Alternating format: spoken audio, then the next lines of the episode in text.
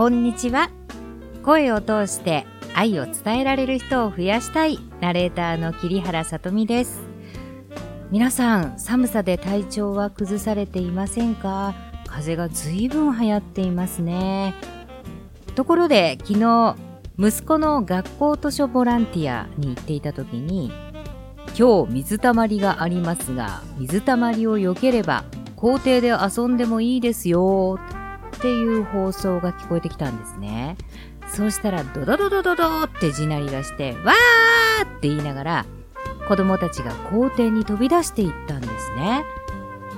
わーって本当に声に出して走り出すんだって元気さが伝わってきて本当に嬉しくなりました。この心の声を表に出す純真さって本当にいいですね。さて、今日はこの心の声に引っかかった話です。頂戴したメールもご紹介しますね。皆さんは年末の紅白歌合戦ご覧になりましたか ?AI 美空ひばりさん、何かと話題になりましたね。賛否両論。おそらくなんですけれど、すごい技術進歩に感動するけれど、本当の美空ひばりさんを知っている方からすると何かが足りない。なのに感動場面として放送されてしまった。この何かって何だろうなって考えてたんですけれど、私も AI の録音現場に行った時に、その当時は喜怒哀楽の中で怒りの感情だけは AI 人工知能が覚えてくれないって研究員の方がおっしゃっていたことが心に残っています。AI に覚えてもらうために人間の怒りの表現を何かと試すセリフをどんどん録音するんですね。例えば喋る体重計の録音だったんですけれどちょっと痩せた方に対しておめでとうございます。お茶碗1杯分のカロリー消費です。っていうセリフと痩せる気あるんですか？というセリフを録音したんですね。次にこのセリフを真逆の感情で読んでほしいと言われました。えー、難しいと思いながら、おめでとうございます。お茶碗一杯分のカロリー消費です。痩せる気あるんですか？結構ね、いろんなセリフをやりましたけれど、最初に読んだ感情と真逆っていうのを瞬時に切り替えるのって結構難しいんだなと思って苦労しました。その日プロが10人呼ばれて次から次へと同じセリフを感情を変えて読むんですね。AI に覚えさせるんですけれど、これだけの人数が読んでも AI の限界っていうのがあったんじゃないかなと思います。で、ひばりさんの話に戻りますが、歌詞の中に彼女がこれまで生きてきた怒りの感情を乗り越えて歌にしているところがあったとしますよね。AI はそれを100%知ったこっちゃない。だから、なんていうのかな、ちょっと薄味になったんじゃないかなと。それで、美空ひばり蘇りましたって言われちゃったら、なんだかなーっていう風になったんじゃないのかなと。そして、私が大好きな歌手がもし AI になったら聞きたいか正直、私は、うん、聞きたくないなあ、これ、痩せたいなと体重計に乗っていて、録音のこととか、美空ひばりさんのモヤモヤのことを思い出したんですね。声がもたらす重みを感じて、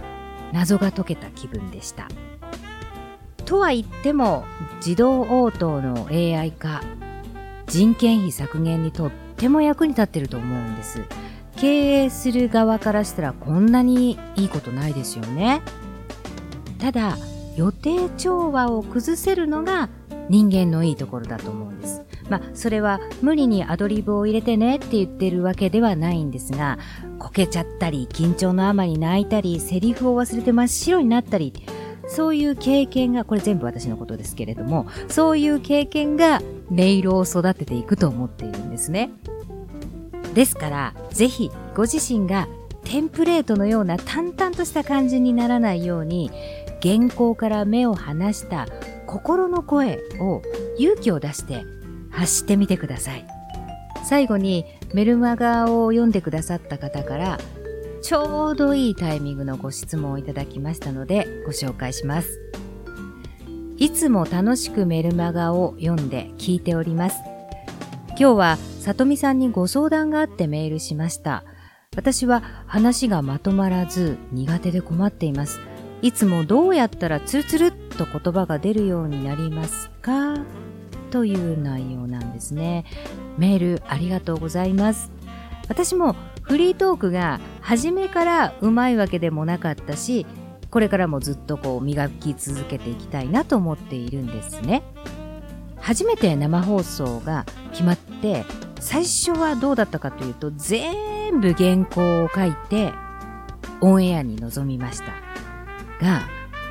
生放送って予想外のことだらけなんですね。絶対原稿通りに進まない。CD 調子が悪くて止まったから喋り続けてくださいとか、臨時ニュースが入るとか、で、そうこうしているうちに、えい原稿やめたって書かなくなったんです。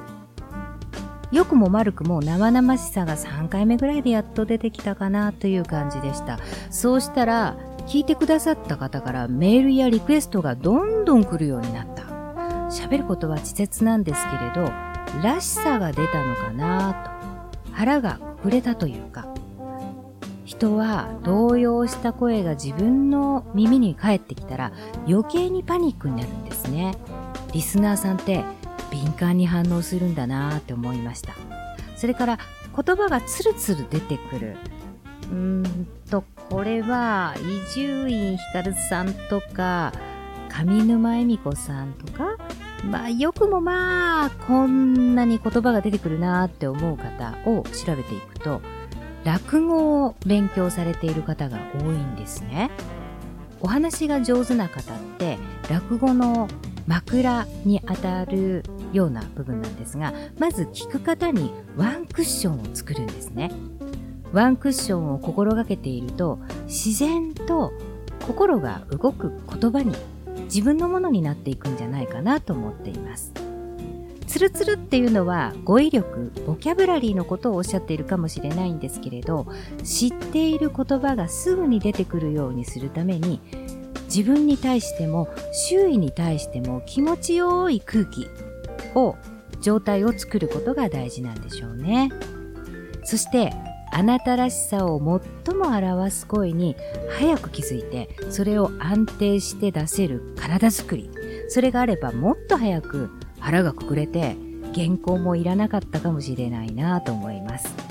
というわけで今日は AI 美空ひばりさんのお話を中心に心の声を出すことについてお話ししました。ご質問もありがとうございました。これからもメールでご感想をお待ちしております。